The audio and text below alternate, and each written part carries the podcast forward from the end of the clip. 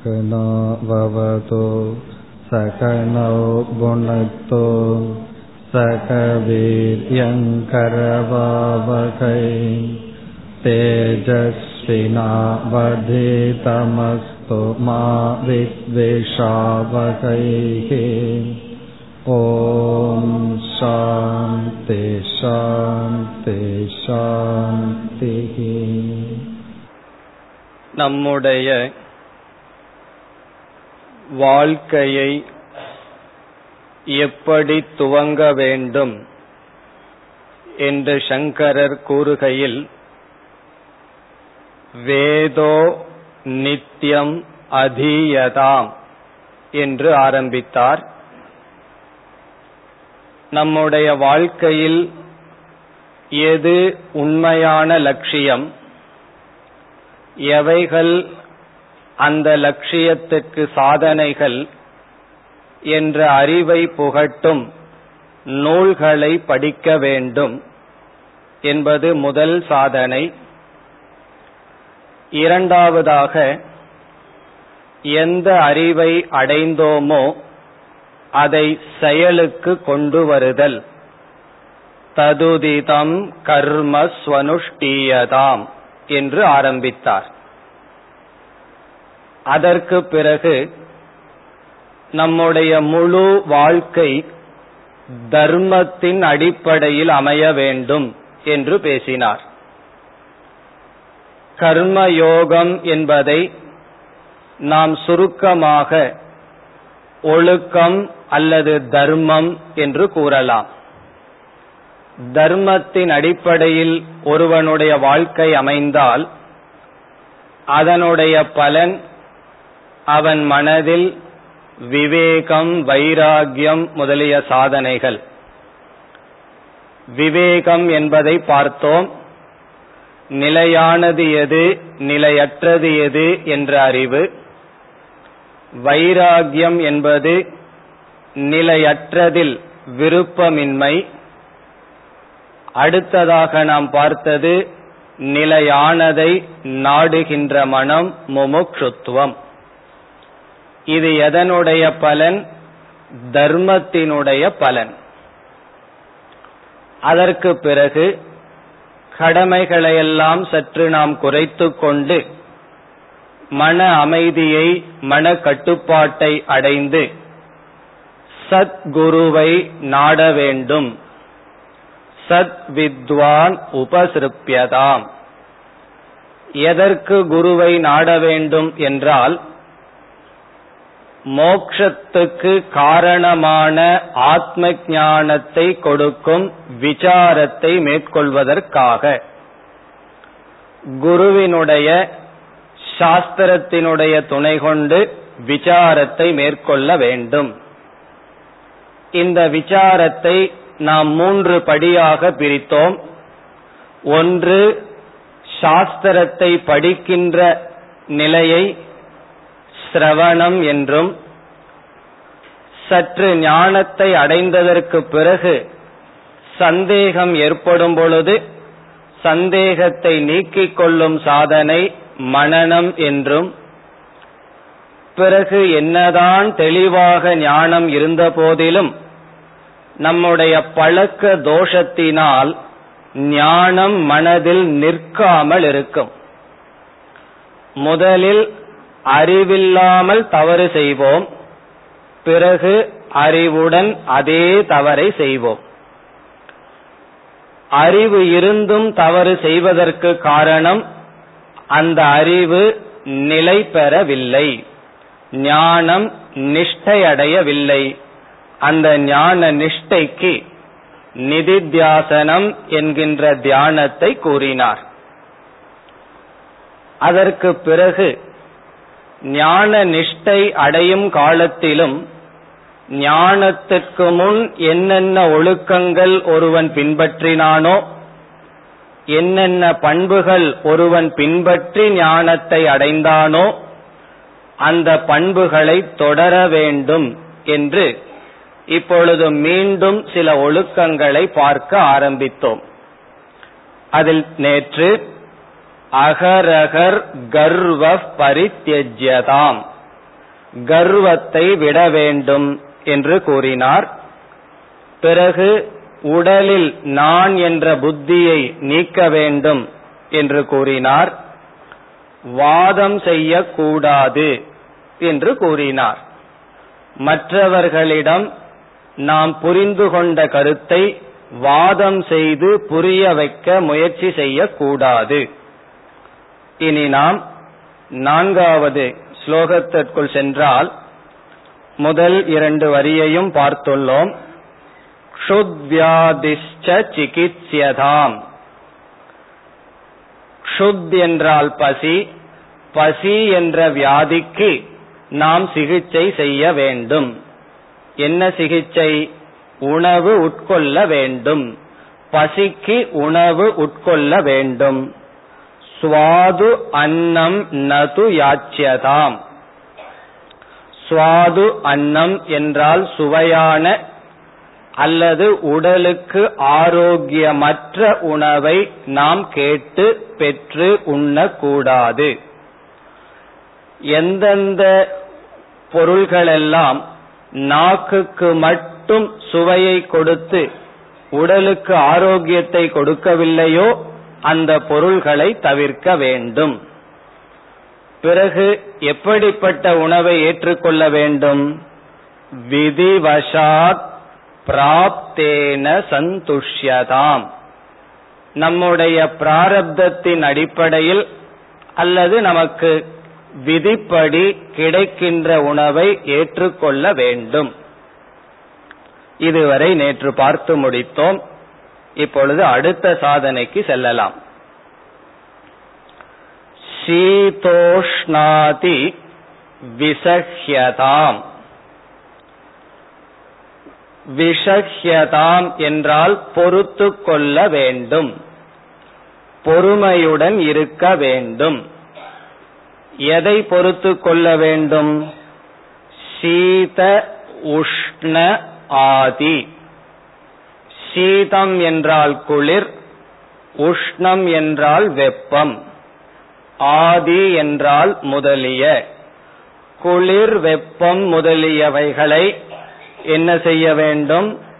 விசகியதாம் பொறுத்து கொள்ள வேண்டும் சகித்து கொள்ள வேண்டும். இங்கு ஆதி எக்ஸெட்ரா என்ற பதத்தில் மானம் அபமானம் முதலியவைகள் சுகம் துக்கம் போன்றவைகள்.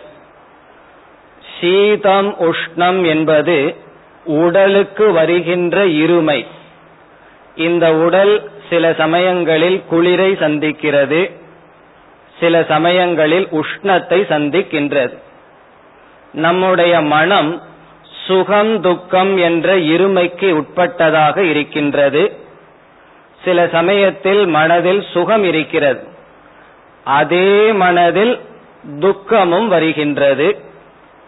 பிறகு அறிவுக்கு என்ன வருகின்றது?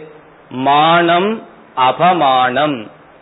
சில சமயத்தில் நமக்கு புகழ் வருகிறது. மானம் அபமானம் என்றால் இகல் இந்த இருமைகளை சமமாக சகித்து கொள்ள வேண்டும். ஏன் இவ்விதம் ஆசிரியர் நமக்கு கூறுகிறார் என்றால் சாஸ்திரத்தில் என்ன கூறப்படுகின்றது? ஒரு ஜீவனுக்கு பாப புண்ணியம் ஓரளவு சமமாக இருந்தால் அவனுக்கு மனித சரீரம் கிடைக்கிறது. ஒரு ஜீவனுக்கு புண்ணியம் அதிகமாக இருந்தால் தேவ சரீரங்கள் கிடைக்கின்றது. தேவலோகத்தில் தேவனாக பிறப்பான். பாபம் அதிகமாக இருந்தால் மிருகம் முதலிய உடல்கள் கிடைக்கின்றதாம். இப்ப மனித சரீரத்துடன் ஒரு ஜீவன் வாழ்கிறான் என்றால் அவன் எப்படிப்பட்ட கர்ம வினையினால் பிறந்துள்ளான்? சமமான பாப புண்ணியத்தின் விளைவாக பிறந்துள்ளான். பாப புண்ணிய கர்மங்கள் எப்படி தீரும் என்றால் சுகம் துக்கம் இவைகளை கொடுத்து தீரும். புண்ணியமானது சுகத்தை கொடுத்து தீரும். பாபமானது துக்கத்தை கொடுத்து தீரும். ஆகவே ஒவ்வொருவருடைய வாழ்க்கையிலும் சுகதுக்கத்தை சமமாக அனுபவித்துத்தான் ஆக வேண்டும். எப்படிப்பட்ட நிலை ஒருவருக்கு வந்தாலும் அவரவர்கள் சுகதுக்கத்தை சமமாக அனுபவிக்க வேண்டும். காரணம் சமமான பாப புண்ணியத்தின் விளைவே நம்முடைய இந்த சரீரம். ஆகவே இது போன்ற இருமைகளை சந்திக்கும் பொழுது இங்கு ஆசிரியர் என்ன சொல்கின்றார்? விசஹ்யதாம். விசஹ்யதாம் என்றால் பொறுத்து கொள்ள வேண்டும். பொறுமையாக இருப்பதை தவிர வேறு மார்க்கம் இல்லை. அதனால்தான் ஒரு விதமான பிரார்த்தனை செய்யப்படும். இறைவனிடம் ஒரு பக்தர் இவ்விதம் பிரார்த்தனை செய்கிறார். இறைவா இந்த உலகத்தில் எவைகள் எவைகள் எவைகளை மாற்ற முடியுமோ அவைகளை மாற்றும் சக்தியை எனக்கு கொடுப்பாயாக. இறைவா எவைகளை மாற்ற முடியாதோ அவைகளை ஏற்றுக்கொள்ளும் சக்தியை கொடுப்பாயாக. பிறகு எவைகளை மாற்ற முடியும் எவைகளை மாற்ற முடியாது என்ற அறிவை கொடுப்பாயாக. இப்ப இந்த உலகத்துல எதையெல்லாம் மாற்ற முடியுமோ அதை மாற்றுவதற்கான முயற்சி செய்யும் சக்தியை கொடுப்பாயாக. சிலதெல்லாம் மாற்றவே முடியாது. சில விதமான துயரங்கள் மாற்றத்திற்கு உட்பட்டதாக இருக்காது.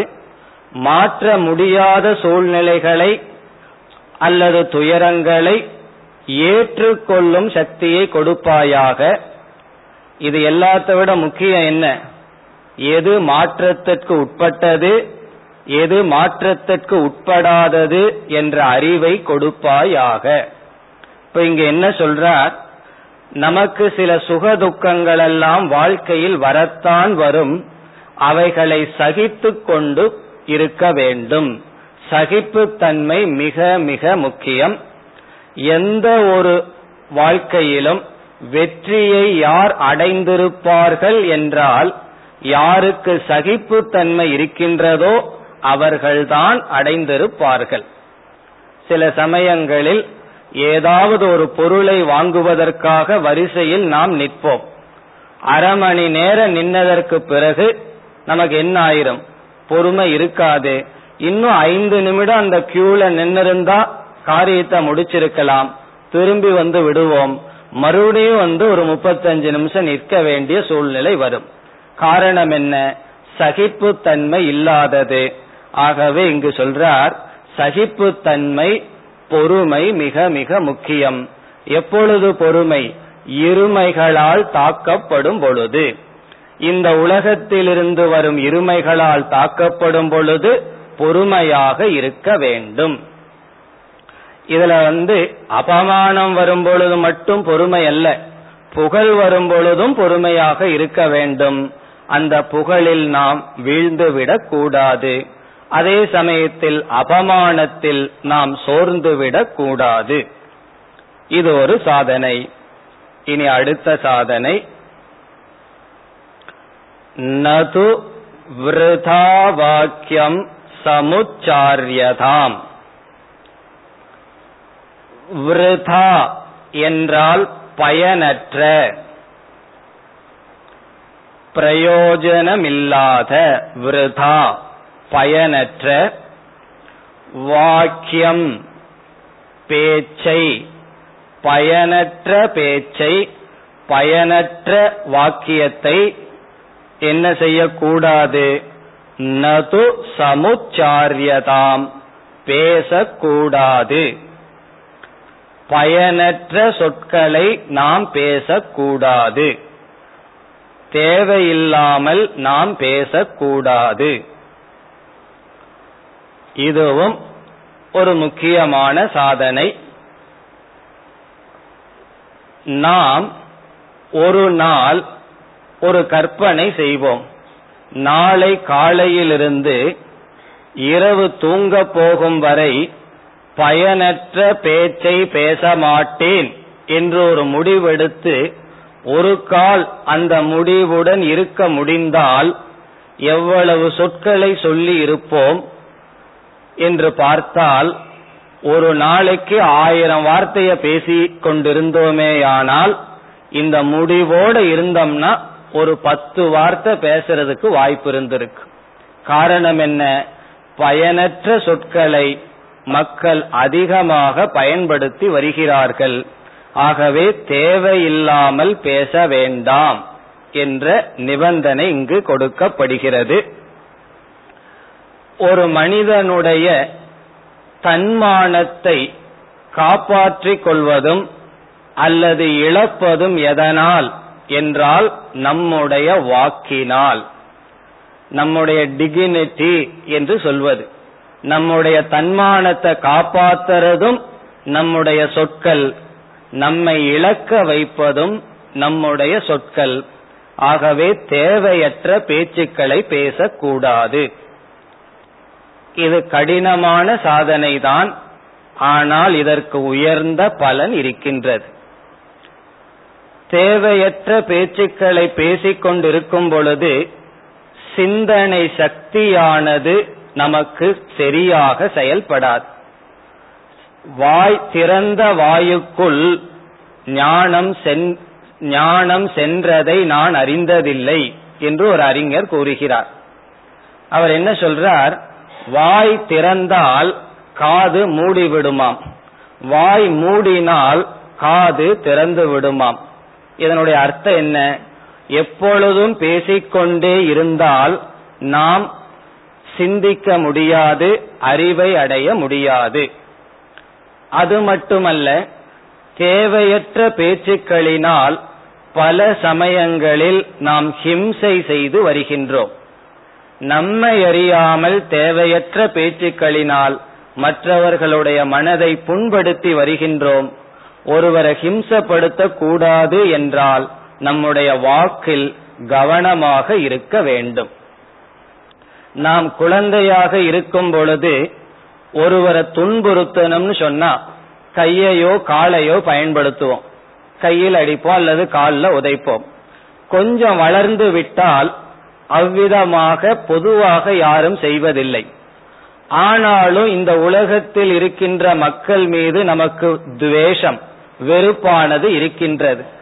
ஆகவே அந்த வெறுப்பை நாம் எப்படி காட்டிக்கொள்ள விரும்புகின்றோம் அவர்களை துன்புறுத்த விரும்புகின்றோம் அதற்கு நாம் ஆயுதமாக பயன்படுத்துவது நம்முடைய சொற்கள்.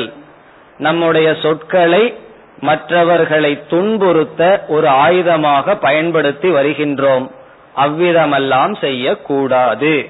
பகவான் வந்து நல்லத பேசுறதுக்கு வாய கொடுத்திருக்காரே தவிர வாய் அல்லது சொல் என்பது ஒரு கருவியாக அல்லது ஒரு ஆயுதமாக பயன்படுத்தக்கூடாது. இப்ப நாம எப்படிப்பட்ட சொற்களுடன் அல்லது எவ்வளவு பேச வேண்டும் என்பதற்கு ஒரு சிறிய குறிப்பு என்னவென்றால் நமக்கு அல்லது நம்முடைய வயதுக்கு கீழ் இருப்பவர்களிடம் நாம் என்றும் குறைவாக பேச வேண்டும். நம்முடைய வயதுக்கு கீழ் இருப்பவர்கள்தான் நம்மிடம் அதிகமாக பேச வேண்டும். உதாரணமாக பெற்றோர்கள் குழந்தைகளிடம் குறைவாக பேச வேண்டும். குழந்தைகள்தான் பெற்றோர்களிடம் அதிகமாக பேச வேண்டும். அதே போல ஆசிரியர் மாணவனிடம் குறைவாக பேச வேண்டும். குறைவாக பேச வேண்டும் என்றால் உபதேச சமயத்தில் அல்ல மற்ற சமயத்தில். பிறகு மாணவன்தான் ஆசிரியரிடம் அதிகமாக பேச வேண்டும். இவ்விதம் பேசி வந்தால்தான் இருவருக்கும் உள்ள உறவு நன்கு இருக்கும். இதே போல இரண்டு பேர் ஆபீஸ்ல மேனேஜர் இருந்தார்னு சொன்னா அவருக்கு கீழ் இருப்பவரிடம் என்ன செய்யணும்? அளவாக பேசணும். அவரை உட்கார வச்சுட்டு கதை சொல்லிக் கொண்டிருந்தால் இருவருக்குள்ளும் உறவு நன்கு இருக்காது. அவர்கள் அவர்களுடைய மதிப்பை இழந்து விடுவார்கள். ஆகவே நம்முடைய வாழ்க்கையை இப்பொழுது பார்த்தா எப்படி இருக்கின்றது என்றால் பெரியவர்கள் அதிகமாக பேசி பேசியே அவர்களுடைய மதிப்பை இழக்கிறார்கள். ஒரு சிறு பையன் என்னிடம் கூறினான் சுவாமிஜி நான் வீட்டுக்கு தாத்தா முன்னாடி உட்கார்ந்திருந்தா நேர் வழியில் போக முடியவில்லை. பின்னாடி வழியாத்தான் மதில்ல குதிச்சு போகின்றேன். காரணம் என்ன? அவர் பிடித்து கொள்கின்றார். பிடித்து கொள்கின்றார்ங்கிறனுடைய அர்த்தம் என்ன? என்னிடத்தில் தேவையற்றதை பேசிக்கொண்டு இருக்கின்றார். ஏதாவது ஒரு கருத்தை ஒரு முறை சொன்னா பரவாயில்ல. அவன் எனக்கு கொடுத்த உதாரணம் இந்த ரிக்கார்டர்னு ஒன்னு பழைய காலத்தில் இருக்கும் அதுல ஸ்கிராச் ஆயிடுதுன்னு சொன்னா அதையவே திரும்ப திரும்ப பாடிக்கொண்டு இருக்கும். அவ்விதம் பாடிக்கொண்டு இருக்கின்றார். ஆகவே அவர் மீது எனக்கு வெறுப்பு வந்து விட்டது என்று கூறுகின்றார். இக்காலத்தில் இளைஞர்களெல்லாம் பெரியவர்களை வீட்டை விட்டு தள்ளி அவர்களுக்கென்று வயோதிகர்களுக்கான ஒரு ஸ்தாபனத்தை ஏற்படுத்த விரும்புவதற்கு ஒரே முக்கிய காரணம் பெரியவர்களிடம் பேச்சு குறைத்தல் என்பது இல்லை. அவர்கள் அதிகமாக பேசி இளைய தலைமுறைகளை துன்புறுத்துகிறார்கள். அத வந்து சங்கரர் இங்க என்ன சொல்றார்? விருதா வாக்கியம்னு சொல்றார். பயனற்ற பேச்சுக்களை பேசக்கூடாது. நாம எவ்வளவு தூரம் பேசாம இருக்கின்றோமோ அவ்வளவு தூரம் நமக்கும் நல்லது மற்றவர்களுக்கும் நல்லது. குழந்தையா இருக்கும் பொழுது பேசி பழகினோம். வயது ஆகாக பேசாமல் இருந்து பழக வேண்டும். நடந்து பழகினோம். வயது ஆகாக நடக்காமல் இருந்து பழக வேண்டும். மீண்டும் அந்த குழந்தையினுடைய நிலையை அடைய வேண்டும். அதுல மிக கடினமானது என்னவென்றால் பேச்சு. அதனாலதான் சங்கரர் தனியாக இதை போடுகின்றார். தேவையற்ற பேச்சுக்களை பேசக்கூடாது. இனி அடுத்த சாதனைக்கு செல்லலாம். ஔதாசீன்யம் அபிப்சியதாம் ஔதாசீன்யம் என்றால் நடுநிலைமை. ஔதாசீன்யம் நடுநிலைமை அபிப்சியதாம் என்றால் எடுத்துக்கொள்ள வேண்டும். நடுநிலையில் இருக்க வேண்டும். யாருடைய பட்சத்திலும் சாரக்கூடாது. நடுநிலையில் இருக்க வேண்டும். நம்ம வீட்டில் இருக்கின்றோம். விதவிதமான கருத்து வேறுபாடுகள் சில விஷயங்களில் வருகின்றது. அப்பொழுது நாம் நடுநிலையில் இருக்க வேண்டும். யாருடனும் சேர்ந்து கொண்டு மற்றவர்களுக்கு எதிராக நடந்து கொள்ளக்கூடாது. நடுநிலை என்றால் தர்மப்படி இருக்க வேண்டும். யாருடைய பட்சத்திலும் பாசத்தின் காரணமாக சேர்ந்து விடக்கூடாது. இதெல்லாம் வீட்டில் நடக்கிற அன்றாட நிகழ்ச்சிகள். ஒவ்வொரு ஒவ்வொரு இடத்திலையும் ஒரு முடிவு எடுக்கிற விஷயத்துல வீட்டுக்குள்ளேயே ஒரு பெரிய அரசியல் நடக்கின்றது. அதேதான் வெளியேயும் நடக்கின்றது. மாறி மாறி சேர்ந்து கொள்வார்கள். எப்படி வெளியே வந்து மாறி மாறி கட்சியில் சேர்ந்து கொள்வது போல் வீட்டுக்குள்ளேயே ஒவ்வொரு டிசிஷன்லையும் பெற்றோர்கள் குழந்தைகள் எல்லாம் மாறி மாறி நடுநிலைமையை விட்டு விடுகிறார்கள். ஞான நிஷ்டை அல்லது ஞானம் வேண்டுமென்றால் நடுநிலையில் இருக்க வேண்டும். ஔதாசீன்யம் அபிப்சியதாம் இனி அடுத்த சாதனை.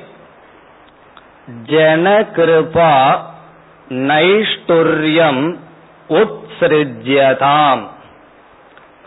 உத்ஸ்ருஜ்யதாம் என்றால் விட்டுவிட வேண்டும். உத்ஸ்ருஜ்யதாம் விட்டுவிட வேண்டும். எதை விட்டுவிட வேண்டும்? இரண்டை இங்கு சொல்கின்றார். ஒன்று ஜன கிருபா. இது ஒரு முக்கியமான கருத்து. ஆழ்ந்த கருத்து சிந்தித்தால்தான் இது நமக்கு புரியும். ஜன ஜனக என்றால் மக்கள் கிருபா என்றால் கருணை. மக்கள் காட்டும் அன்பிற்கு அடிமையாகி விடக்கூடாது என்பது பொருள். மக்கள் காட்டும் கருணை கருணை வசப்படக்கூடாது என்பது பொருள். அதாவது மக்கள் நம்மிடம் கிருபை கருணை அன்பை காட்டினால் அந்த அன்புக்கு மயங்கி நம்முடைய கொள்கைகளை விட்டுவிடக் கூடாது. நமக்கு சில கொள்கைகள் சில தவம் இருக்கும். அந்த தவத்தை இடையூறு செய்ய அன்பு காரணமாக அமைந்துவிடக் கூடாது. உதாரணம் என்ன? இனிப்பு சாப்பிடுவதில்லை என்று ஒரு துறவி முடிவு செய்கிறார்னு வைத்துக் கொள்வோம். அப்பொழுது அவருக்கு பரிமாறுபவர்கள் என்ன செய்வார்கள்? உங்களுக்கென்றே அன்பாக மிக பக்குவமாக செய்யப்பட்டது என்று சொல்லி வைத்தால் இவர் என்ன செய்து விடக்கூடாது. இந்த அன்புக்கு கட்டுப்பட்டு தன்னுடைய தவத்தை விட்டுவிடக் கூடாது சில சமயங்கள்ல அழுது காரியத்தை சாதித்து விடுவார்கள். அழுகிறது என்பது வருணாஸ்திரம் என்று சொல்வார்கள். வருணாஸ்திரம்னா என்ன? கண்ணில் தண்ணிய வர வச்சு நான் வந்து ரொம்ப ஏழ்மைப்பட்டிருக்கேனெல்லாம் சொல்லி நம்முடைய சில கொள்கைகளை மாற்றி விடுவார்கள். அப்படி நம்முடைய தவத்தை விட்டுவிடக் கூடாது. அப்படி என்றால் மற்றவர்கள் துயரப்பட்டால் மற்றவர்கள் கஷ்டப்பட்டால் நாம் ஒரு இரும்பை போல் இருப்பதா என்றால் ஒரு ஞானி வந்து சொல்கின்றார் ஞானியினுடைய மனம் எப்படி இருக்க வேண்டும்? அதற்கு பதில் சொல்றார். ரொம்ப அழகான கருத்து. வஜ்ரத்தை போல் கடினமாகவும் மலரை போல் மென்மையாகவும் இருப்பது ஞானியினுடைய மனம்.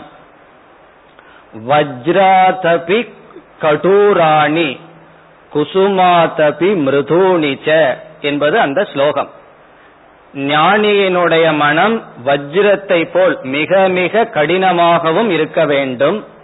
அதே சமயத்தில் மென்மையாகவும் இருக்க வேண்டும். எப்பொழுது கடினமாக இருக்க வேண்டும் என்றால் தன்னுடைய தவம் என்று வரும்பொழுது கடினமாக இருக்க வேண்டும். பிறகு மற்றவர்களிடம் இவன் பேசும் பொழுதும் மிக மிக மென்மையாக இருக்க வேண்டும். அதாவது மற்றவர்களுடைய கஷ்டத்தை நினைத்து பரிதாபப்பட வேண்டும். ஆனால் மற்றவர்களுடைய கஷ்டத்தை நினைச்சு பரிதாபப்படுவது நம்முடைய மனதில் கஷ்டத்தை உருவாக்கி விடக்கூடாது அவர்களுடைய பரிதாபம் கண்ணீர் நமக்கு துயரத்தை விளைவிக்காமல் அவர்களுக்கு செய்ய வேண்டியதை செய்ய வேண்டும்.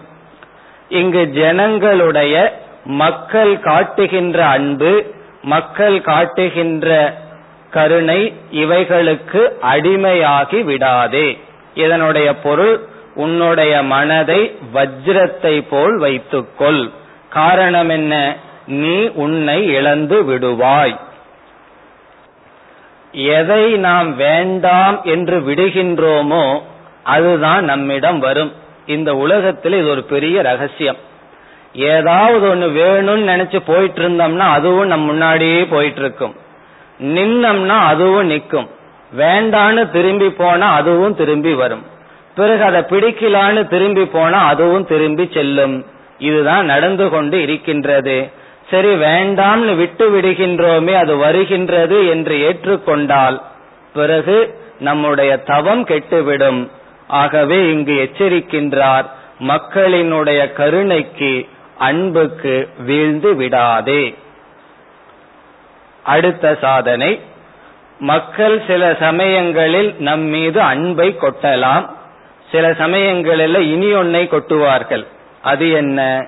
நைஷ்டுர்யம். நைஷ்டுரியம் என்றால் வெறுப்பு. மக்கள் உன் மீது வெறுப்பை கொட்டினாலும் நீ அதை பொருள்படுத்த கூடாது நைஷ்டுரியம்னா குரூரமாக நம்மை துயருறுத்தினாலும் துயரப்படுத்தினாலும் நீ அதை விட்டுவிட வேண்டும். இதனுடைய பொருள் சந்நியாச தர்மம் என்பது மற்றவர்கள் நம்மை துன்புறுத்தினால் மீண்டும் உன்னை நான் துன்புறுத்துவேன் என்று செல்லக்கூடாது. க்ஷத்திரிய தர்மம் வேண்டுமானா எப்படி இருக்கலாம். நீ என்னை தாக்கினால் நானும் உன்னை தாக்குவேன் என்று இருக்கலாம். ஆனால் சந்நியாச தர்மம் அதுவல்ல. மற்றவர்கள் நமக்கு விளைவிக்கின்ற துயரத்தை பொருள்படுத்தாமல் விட்டுவிட வேண்டும். அன்பை கொட்டினால் உருகிவிடக் கூடாது வெறுப்பை கொட்டினால் நாம் வெந்துவிடக் கூடாது. இதுதான் இதனுடைய பொருள். இதெல்லாம் யாருக்கு வரும் என்றால் யார் இந்த உலகத்தை விட்டு சென்று செல்கிறார்களோ துறவிகளாக இருக்கிறார்களோ அவர்களுக்கு சில அன்பு கட்டளைகள் எல்லாம் வரும். அப்பொழுது அவர்களை இழக்காமல் இந்த உலகத்திற்கும் நன்மை செய்து கொண்டு இருக்கின்ற விதத்தில் நடந்து கொள்ள வேண்டும் என்பது பொருள். இத்துடன் இந்த நான்காவது ஸ்லோகமானது முடிவடைகிறது. இனி நாம் கடை ஆசியதாம் இருப்பாயாக தனிமையில் சுகமாக இருந்து பழக வேண்டும். ஏகாந்த வாசக என்று பொருள். நாம் எப்பொழுதும் மற்ற மனிதர்களோடே இருந்து வந்தால் மற்ற மனிதர்களுக்குத்தான் நம்ம மனசுக்குள்ள என்ன இருக்குன்னு தெரியும். அவர்கள் நம்முடைய பேச்சு செயலை வச்சு கண்டுபிடித்து விடுவார்கள். இவனுடைய மனதுல என்ன இருக்கு என்று. ஆனால் நம்ம மனசுல என்ன இருக்குன்னு நமக்கே தெரியாமல் போகிவிடும். இப்ப நம்ம மனசையே நம்ம பார்ப்பதற்கு முதல் சாதனை ஏகாந்தம். தனிமையில் இருந்தால்தான் அந்த தனிமை நம்மை நமக்கு காட்டிக் கொடுக்கும். மற்றவர்களோடு எப்பொழுதும் இருந்து வந்தால் நம்மை மறப்பதற்கு அது ஒரு வாய்ப்பு. இப்ப நம்மையே நாம் அறிமுகப்படுத்திக் கொள்ள வேண்டும் என்றால் அதற்கு ஒரே ஒரு சாதனை. கண்ணாடியில பார்த்தா நம்ம ஸ்தூல சரீரம்தான் தெரியும். நம்ம மனச பார்க்கணும் என்றால் ஏகாந்தம். ஏகாந்தம் தனிமை என்பது மனதிற்கு கண்ணாடியாக இருக்கின்றது. அது ஒரு முக்கியமான சாதனை. நம்ம வாழ்க்கை வாழ்ந்து வருகின்றோம். இப்போ ஒருவருக்கு வந்து எழுபது வயது ஆயிருக்கிறது என்று வைத்துக் கொள்வோம் அந்த எழுபது வயதுக்கு தகுந்த அனுபவத்திற்கு தகுந்த அறிவு இருக்க வேண்டும். அந்த அறிவு இருக்கும் என்ற நம்பிக்கையில்தான் நம்முடைய பரம்பரையில் வயதானவர்களையே நாம் வணங்குகின்றோம் மதிக்கின்றோம். காரணம் என்ன? வயது இருக்க இருக்க அவர்களுக்கு அனுபவமும் அனுபவத்தினுடைய பலனான அறிவும் வந்து வாய்க்கும். ஆனால் வயது வர வர அனுபவம் வர வர ஒவ்வொரு அனுபவமும் அறிவை கொடுத்துத்தான் செல்ல வேண்டும் என்ற நியதி இல்லை. வயது ஆகலாம் அனுபவங்களை நாம ரொம்ப சேகரிச்சு வச்சிருக்கலாம் ஆனால் அது அறிவாக மாறி இருக்க வேண்டும் என்ற நியதி இல்லை. காரணம் என்னவென்றால் அனுபவத்தை அனுபவித்துக் கொண்டே செல்கின்றோம் அதை அமர்ந்து இந்த அனுபவத்திலிருந்து நான் தெரிந்து கொள்ள வேண்டிய கருத்து என்ன என்று சிந்திப்பதற்கு காலமும் ஏகாந்தமும் இல்லாததுதான்.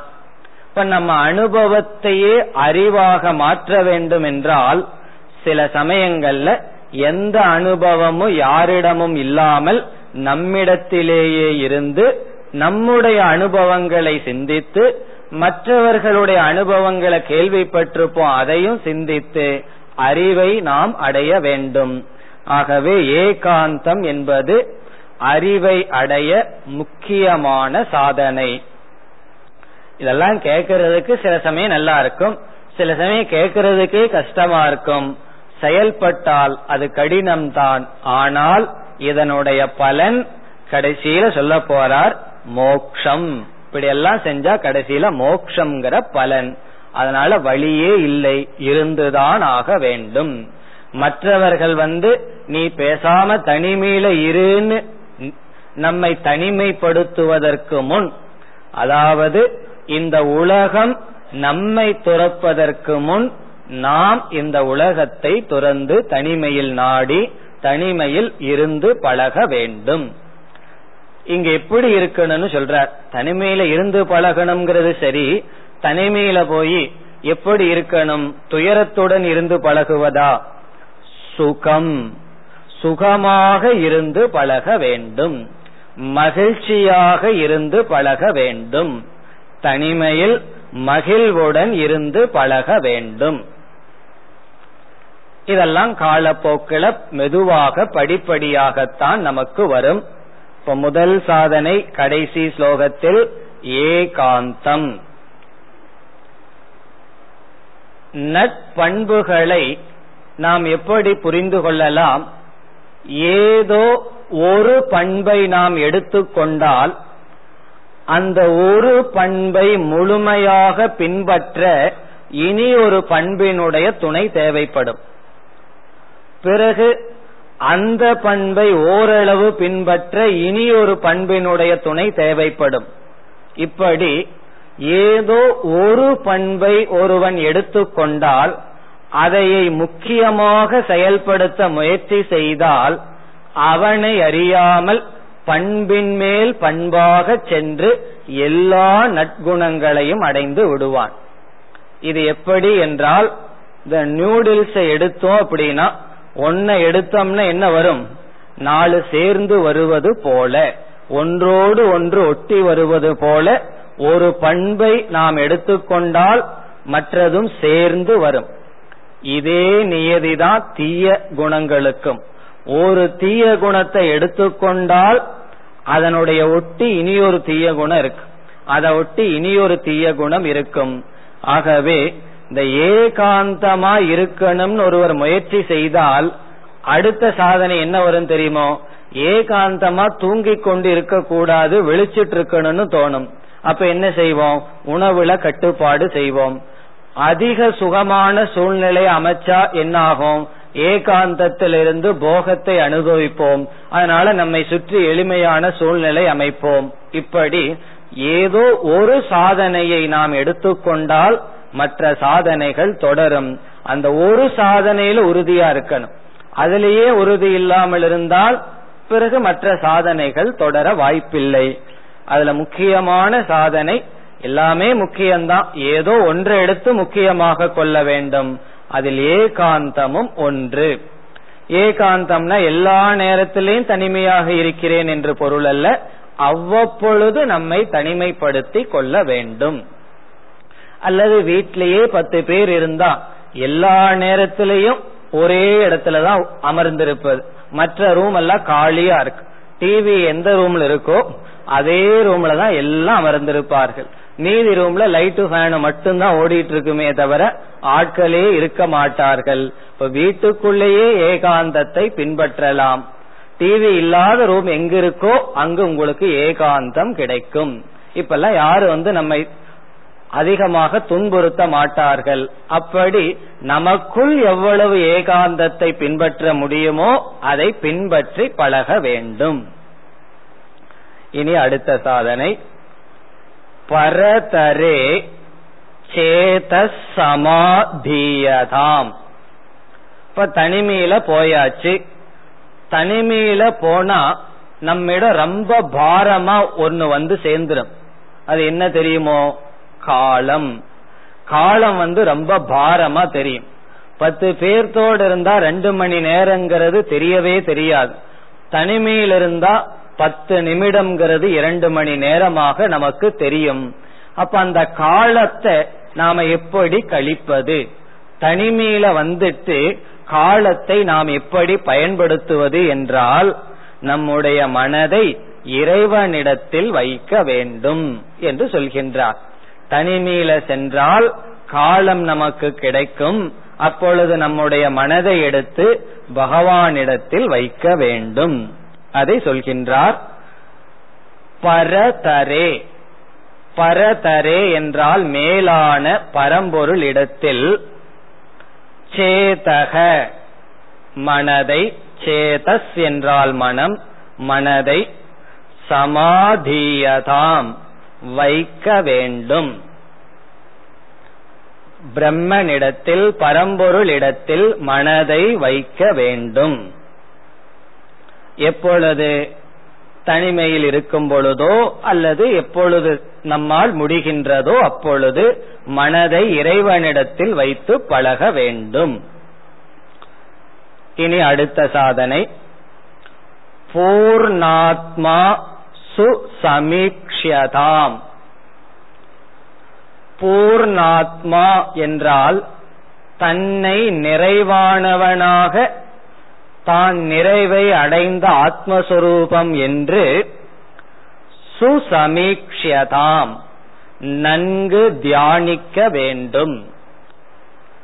நான் வந்து குறையானவன் அல்ல எனக்கு எந்த குறையும் இல்லை நான் இறைவன் சொரூபம் ஆத்மஸ்வரூபம் பூர்ணஸ்வரூபம் என்று பார்க்க வேண்டும். பூர்ணாத்மா சுசமீக்ஷதாம் பிறகு அடுத்ததையும் பார்த்து பிறகு இங்கு வரலாம். ஜெகதிதம். இதம் ஜெகத் இந்த உலகம் தத் பாதிதம். பாதிதம் என்றால் பொய் என்று. இந்த உலகமானது நீக்கப்பட்டதாக அல்லது பொய் என்று திருஷ்யதாம் பார்க்கப்பட வேண்டும். இந்த உலகம் வெறும் தோற்றம் என்று பார்க்கப்பட வேண்டும். இந்த உலகம் உண்மையல்ல இது வெறும் தோற்றம். எதை போல? கயிற்றில் பாம்பை பார்த்தால் அறியாமையினால் அந்த பாம்பானது வெறும் தோற்றம். உண்மையில் அங்கு பாம்பு இல்லை. அது வெறும் தோன்றிக் கொண்டிருக்கின்றது. அதுபோல் இந்த உலகம் என் மீது இருக்கின்ற வெறும் தோற்றம். பிறகு நான் யார்? பூர்ணாத்மா. பூர்ணம் என்றால் நிறைவடைந்த ஆத்மஸ்வரூபமாக நான் இருக்கின்றேன் என்ற தியானம். பிறகு இந்த உலகமானது நீக்கப்பட்டது. என்கின்ற பார்வை. இப்ப இத்துடன் சாதனையை ஆசிரியர் முடித்துக் கொள்கின்றார். கடைசி இரண்டு வரியில் வேறொரு கருத்துக்கு வருகின்றார். மோக்ஷத்தை விளக்க வருகின்றார். இதுவரை என்னென்ன சாதனைகள் பார்த்தோம் என்றால் உங்களுக்கு அந்த படி சாதனை ஞாபகம் இருக்க வேண்டும். கடைசியிலிருந்து நாம் வந்தால் மோக்ஷங்கிறது நம்முடைய லட்சியம் மோக்ஷங்கிறது மனதை நிறைத்தல் பிறகு மோக்ஷத்தை அடையிறதுக்கு இறைவனை பற்றிய ஞானம் சாதனம். இறைவனை பற்றிய ஞானத்தை அடைய சாதனையாக இருப்பது விசாரம். விசாரத்தை மேற்கொள்ள வேண்டும் என்றால் சில தகுதிகள் தேவை. இப்ப விசாரத்துக்கு சாதனையாக இருப்பது சில தகுதிகள். அந்த தகுதிகள் வேண்டுமென்றால் தர்மப்படி வாழ்க்கையை துவங்க வேண்டும். அப்ப இந்த உலகத்துக்கு வந்தவுடன் நாம் மனிதன் என்ற சொல்லுக்கு தகுதியுடையவர்களாக வாழ வேண்டும் என்றால் தர்மப்படி வாழ்க்கையை துவங்கி சில தகுதிகளை அடைந்து விசாரத்தை மேற்கொண்டு ஞானத்தை அடைந்து மோக்ஷத்தை அடைய வேண்டும். மோக்ஷம்னா என்னன்னு பார்த்தோம். மன நிறைவு. மன நிறைவுடன் இந்த உலகத்தில் வாழ்ந்து இருப்பான்.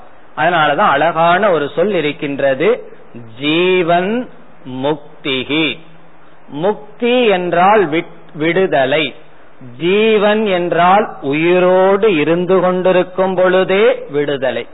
ஜீவன்கிற சொல்லுக்கு பொருள் வைல் லிவிங் இருந்து கொண்டிருக்கும் பொழுதே அவன் முக்தியை அடைந்து விட்டான். முக்தியை அடைந்து விட்டான் என்றால் என்ன? துயரத்திலிருந்து விடுதலை அடைந்து விட்டான்.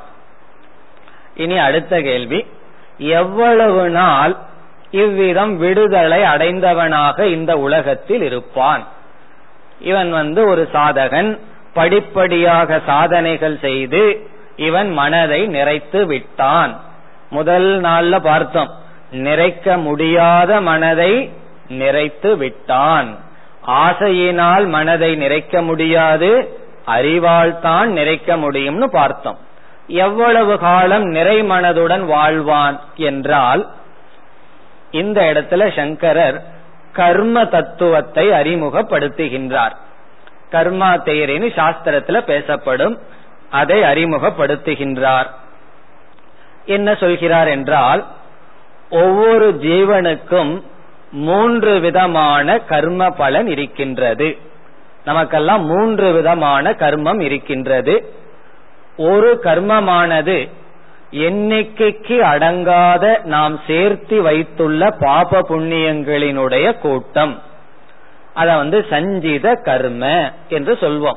ஒவ்வொரு ஜீவனுக்கும் எவ்வளவோ பாப புண்ணியங்கள் இருக்கின்றதாம். பிறகு என்ன ஆகின்றது?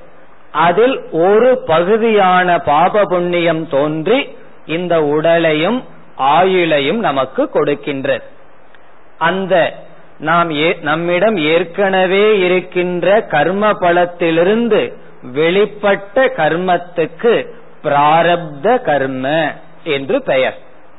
பிராரப்த கர்ம என்றால் எந்த பாப புண்ணியத்தினால் நமக்கு இந்த உடல் கிடைத்ததோ? பிறகு இந்த பிராரப்த கர்ம நம்முடைய ஆயுளை நிர்ணயம் செய்யும். காரணம் என்ன? இவ்வளவு பாப புண்ணியம் இந்த உடலில் இவ்வளவு காலம் பயன்படும் என்று. இந்த பிராரப்த கர்மம் நமக்கு ஆரம்பிக்கப்பட்டு விட்டது. பிறகு நாம் என்ன செய்கின்றோம்? பிராரப்த கர்மத்தினால உடலை எடுத்து வாழ்ந்து கொண்டிருக்கும் பொழுது புதிதாக பாப புண்ணியத்தை சேர்த்து கொள்கின்றோம். அந்த ஒரு கர்மம் என்னாகின்றது? ஏற்கனவே இருக்கின்ற கர்ம வினையுடன் சேர்ந்து கொள்கின்றது. இப்ப இங்க என்ன சொல்ல போகின்றார்? இந்த ஞானியானவன் மனநிறைவுடன் இருப்பவன் பிராரப்த கர்மத்தை அவன் கழித்து தீர்க்க வேண்டும். ஞானம் வந்த உடனே அவனுக்கு கர்ம வினையெல்லாம் போய் இறந்து விட மாட்டான். ஒருவனுக்கு ஞானி ஆனவுடன் இறந்து விடுவான்னு வைத்துக் கொள்வோமே. யாராவது இங்க வர முடியுமோ? தப்பி தவறி ஞானம் வந்துட்டா இங்கேயே இருந்துருவேன். வீடு போய் சேர மாட்டேன் என்று யாரும் சாஸ்திரம் படிக்க வரமாட்டார்கள். காரணம் என்ன? ஞானம் வந்தா தான் இறந்து விடுவோமே என்று. இப்ப என்னதான் ஞானம் வந்தாலும் நம்முடைய பிராரப்தம் தொடரும். அதனால தைரியமா வேதாந்தத்துக்கு வரலாம். ரொம்ப பேர் வேதாந்தத்துக்கு வர்றதுக்கு பய பயப்படுகிறார்கள். காரணம் என்ன? திடீர்னு ஞானம் எல்லாம் வந்து விட்டால் இறைவனடி சேர்ந்து விடுவோம். இறைவனடி சேர்ந்து விடுவதில் அவ்வளவு பயம் எல்லோருக்கும் இருக்கின்றது. அதனால என்ன? இங்க சங்கரர் சொல்றார் என்னதான் ஞானம் வந்தாலும் நீ எவ்வளவு காலம் இந்த உலகத்துல வாழணும் இருக்கோ அவ்வளவு காலம் வாழ்ந்து தீர்த்து விடு. சரி ஏற்கனவே பாவ புண்ணியம் எல்லாம் ரொம்ப பண்ணி வச்சிருக்கையே அது என்ன ஆகும் அதற்கு இங்கு பதில் சொல்கின்றார். அதாவது ஞானியானவனுடைய கர்மம் எல்லாம் எப்படி நாசம் அடைகின்றது அதற்கு எப்படி பதில் என்றால் கனவுல வந்து நம்ம ஏதோ ஒரு கொலை பண்ணிடுறோம்னு வச்சுக்கோமே அதனுடைய தண்டனை அனுபவிக்கிற ஓரத்துல விழித்து கொண்டோம். அப்படி விழித்து கொண்டால் கனவுல செஞ்ச தவறுக்கு நாம் விழித்து கொண்டவன் அதற்கான தண்டனையை அனுபவிப்பானா என்றால் அனுபவிக்க மாட்டான். காரணம் என்னன்னா இங்க இருக்கிற அகங்காரம் வேற அதை செஞ்ச ஆள் வேறு. ஆள் மாறி விடுகிறார்கள். அதே போல எல்லா பாப புண்ணியத்தையும் செய்தது அகங்காரம். இந்த நான் நான்கிற அகங்காரம் தான் எல்லா பாப புண்ணியத்தையும் செய்தது. இந்த ஞானத்தினால என்ன செய்து விடுகின்றான்? எல்லா இந்த அகங்காரத்தையே நீக்கி விட்டான் கர்மத்தை எல்லாம் அவன் நீக்கல. கர்மமெல்லாம் அகங்காரத்து மேல் இருக்கு. அகங்காரத்தை நீக்கிவிட்டான். கர்ம வினைகள் எல்லாம் நீங்கி விடுகின்றது. இப்ப ஞானத்தினால அகங்காரம் போகுது. அகங்காரத்து மேல் இருக்கிற அனைத்து பாப புண்ணியங்களும் நீங்கி விடுகின்றது. அப்படி நீங்கிவிட்டு இவன் என்ன பண்றான்? இருக்கின்ற காலத்தில் பிராரப்த கர்ம எவ்வளவு நாள் இவனுக்கு இருக்கோ அவ்வளவு நாள் மகிழ்ச்சியாக இந்த உலகத்தில் வாழ்ந்து வருகின்றான். அவனுக்கு வந்து இன்னைக்கே சாகணுங்கிற ஆசையும் இல்ல. இல்ல இன்னும் கொஞ்ச நாள் இருக்கணுங்கிற ஆசையும் கிடையாது. பிராரப்தம் எவ்வளவு தூரம் ஓடுகின்றதோ அவ்வளவு தூரம் அவனுடைய வாழ்க்கை ஓடும். இப்ப ஞானிய பொறுத்த வரைக்கும் ஞானம் அடைஞ்சதற்கு பிறகு மீதி வாழ்க்கை வந்து ஒரு போனஸ் போல. போனஸ்னா என்ன? நம்ம வேலை செய்யறோம் உற்சாகத்துக்காக கொடுக்கப்படுற ஒரு பணம். அது போல அவனுடைய வாழ்க்கை ஓடிக்கொண்டிருக்கின்றது. இந்த கருத்தை கடைசி இரண்டு வரியில் கூறுகின்றார். இப்பொழுது ஸ்லோகத்திற்குள் செல்லலாம். பிராகர்ம பிரவிலாப்பியதாம் பிராகர்ம என்றால் இதற்கு முன் அவன் செய்துள்ள கர்ம பலன்களை. இதற்கு முன்ன எத்தனையோ பாவம் புண்ணியம் செய்து வைத்திருப்பான். அவைகளை பிரவிலாப்பியதாம் நீக்கி விடுகின்றான். பிராகர்ம இதற்கு முன் செய்து சேர்த்து வைத்திருந்த பாப குவியல்களை நீக்கி விடுகின்றான். இவனுக்கு நீக்குவதற்கு பலம் எங்கிருந்து வந்தது? சிதி பலாத். சிதி பலம் என்றால் ஞான பலத்தினால். இங்கு சிதி என்றால் ஞானம். ஞான பலத்தினால் நீக்கி விடுகின்றான். ஞான பலத்தினால் எப்படி நீக்குகின்றான்? ஞானத்தினால் அகங்காரத்தை நீக்குகின்றான். ஆகவே அகங்காரத்தை சார்ந்திருக்கின்ற அனைத்து பாப புண்ணியங்களும் நீக்கப்படுகின்றது. பிறகு அடுத்தது நாப்யுத்தரை சிலிஷ்யதாம். நாபி உத்தரைகி உத்தரைகி என்றால் அவன் பிராரப்தத்தை அனுபவிக்கும் பொழுது இந்த பிறவியில எத்தனையோ பாவ புண்ணியம் செய்திருப்பான் அல்லது ஞானத்திற்கு பிறகும் எத்தனையோ செயல்கள் செய்திருப்பான் அதிலிருந்து வருகின்ற பாப புண்ணியத்தோடு சம்பந்தப்பட மாட்டான் இப்ப நம்ம கர்ம வினையில உடல் எடுத்திருக்கோம். உடல் செயல்பட்டு கொண்டிருக்கும் பொழுது புதிய பாவ புண்ணியத்தை சேர்க்கின்றோம். அதோடு அவனுக்கு சம்பந்தம் இல்லை. அதை சொல்றார். உத்தரைகி என்றால் ஞானத்துக்கு பிறகு அல்லது பிறந்த அவன் அதற்கு பிறகு செய்கின்ற பாப புண்ணியத்தினால் ந சிலிஷ்யதாம் அவன் தொடுவதில்லை. அவன் சம்பந்தப்படுவதில்லை. ஒரு விதமான பாப புண்ணியத்துல பிறந்து பிறகு அந்த பாப புண்ணியத்தை தீர்க்கும் பொழுது செய்கின்ற பாப புண்ணியத்தினால் அவன் தீண்டப்படுவதில்லை. பிறகு பிராரப்த கர்மத்தை என்ன செய்தாக வேண்டும்? அனுபவித்துத்தான் ஆக வேண்டும். அதனாலதான் சில ஞானிகளுக்கெல்லாம் கூட வயதான காலத்தில் நோய்கள் இவைகளெல்லாம் வருது. காரணம் என்ன? அவர்கள் என்ன பாவம் செய்தார்கள் என்றால் பிராரப்த கர்மத்தினுடைய விளைவு. பிறகு விதவிதமான ஞானிகள் வாழ்க்கை விதவிதமாக இருக்கிறது. அது கர்மத்தினுடைய விளைவு. அதுதான் கடைசி வரையில சொல்றார் பிராரப்தம். பிராரப்த கர்மத்தை இக இங்கு புஜ்யதாம். புஜ்யதாம் அனுபவிக்க வேண்டும். பிராரப்த கர்மத்தை அனுபவித்துத்தான் தீர வேண்டும். இந்த பிராரப்த கர்மத்துல சீதோஷ்ணம் எல்லாம் இருக்கு. அப்ப அதை என்ன செய்யணும்னு ஏற்கனவே சொல்லிட்டார். எல்லாருடைய பிராரப்தத்திலையும் சுகதுக்கம் இருக்கும். சுகம் வேண்டான்னு நினைச்சாலும் சுகம் வரும் துக்கம் வேண்டான்னு நினைச்சாலும் துக்கம் வரும். அவைகளை பொறுத்து கொண்டு மகிழ்வுடன் ஏற்றுக்கொள்ள வேண்டும்னு சொல்லிட்டார். அவ்விதம் ஏற்றுக்கொண்டு புஜ்யதாம் அனுபவித்துக் கொண்டு இருக்கின்றான் பிறகு கடைசி வரியில சொல்றார் கடைசி சாதனையில் கூறுகின்றார் அவன் அனுபவித்துக் கொண்டு இருக்கும் பொழுது எப்படி இருப்பான்? பரபிரம்ம ஆத்மனா. அத அத என்றால் பிறகு பிராரப்தத்தை அனுபவித்துக் கொண்டிருக்கும் பொழுது பரபிரம்மாத்மனா. பரமாத்ம சொரூபமாக ஸ்தீயதாம் இருக்க வேண்டும். அவன் பரமாத்ம ஆனந்த சொரூபமாக இருக்க வேண்டும்.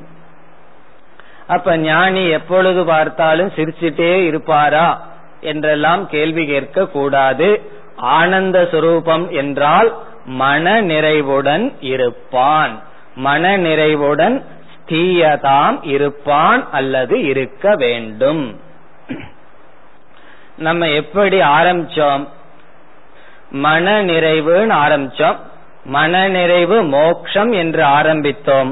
ஆசிரியர் எப்படி முடித்துள்ளார்? மன நிறைவுடன் இருத்தல் மோக்ஷம். வாழ்க்கையில நம்ம செய்யறதெல்லாம் எதற்குனா மனதை நிறைப்பதற்காக. இப்ப மனதை நிறைக்கிறது அவ்வளவு சுலபமான காரியம் அல்லன்னு சங்கரர் என்ன செய்துள்ளார்? சாதன பஞ்சகத்தை நமக்கு கொடுத்துள்ளார். படிப்படியாக சாதனைகளை செய்து இறுதியில் அடைவது மன நிறைவு. எப்படிப்பட்ட மன நிறைவு? அதை நிறைத்தால் மீண்டும் குறையாத அளவு மன நிறைவுதான் மோக்ஷம். இந்த மோக்ஷத்தை அடைவதற்கு ஒருவன் படிப்படியாக இங்கு சொன்ன சாதனைகளை தொடர்ந்து செய்து இறுதியில் இந்த பலனை அடைய வேண்டும். இனி இறுதியாக மீண்டும் ஞாபகப்படுத்தி கொள்ளலாம். எதை? இதுவரை பார்த்த நம்முடைய படிகளை. இப்ப நம்ம வாழ்க்கை எப்படி துவங்க வேண்டும்? தர்மத்தில் துவங்க வேண்டும். தர்மத்துல துவங்கணும்னா இது தர்மம் இது அதர்மம்ங்கிற அறிவு வேண்டும். ஆகவே முதலில் அறிவை அடைய வேண்டும். அறிவை அடைந்து தர்மத்தை பின்பற்றி அதர்மத்தை விட வேண்டும். அதன் பலனாக சில தகுதிகள் நமக்கு வந்து வாய்க்கும். அந்த தகுதிகளுடன் இவன் ஆசிரியரை அணுகி விசாரத்தை மேற்கொள்ள வேண்டும். விசாரத்தின் பலனாக ஞானம் வரும். அந்த ஞானம் வந்தவுடன் கவனக்குறைவாக இருந்துவிடக் கூடாது. மீண்டும் அவன் அந்த சாதனைகளில் தொடர்ந்திருக்க வேண்டும். அதனுடைய பலனாக இவனுக்கு கிடைப்பது மோக்ஷம். மோக்ஷம் என்பது மன நிறைவு என்பதுடன் இந்த சாதன பஞ்சக விளக்க உரையை நாம் முடித்துக் கொள்கின்றோம் ॐ पूर्णमधपूर्णमिधं पूर्णात् पूर्णमुदच्छते पूर्णस्य पूर्णमादाय पूर्णमेवावशिष्यते ॐ शान्ति शान्ति शान्तिः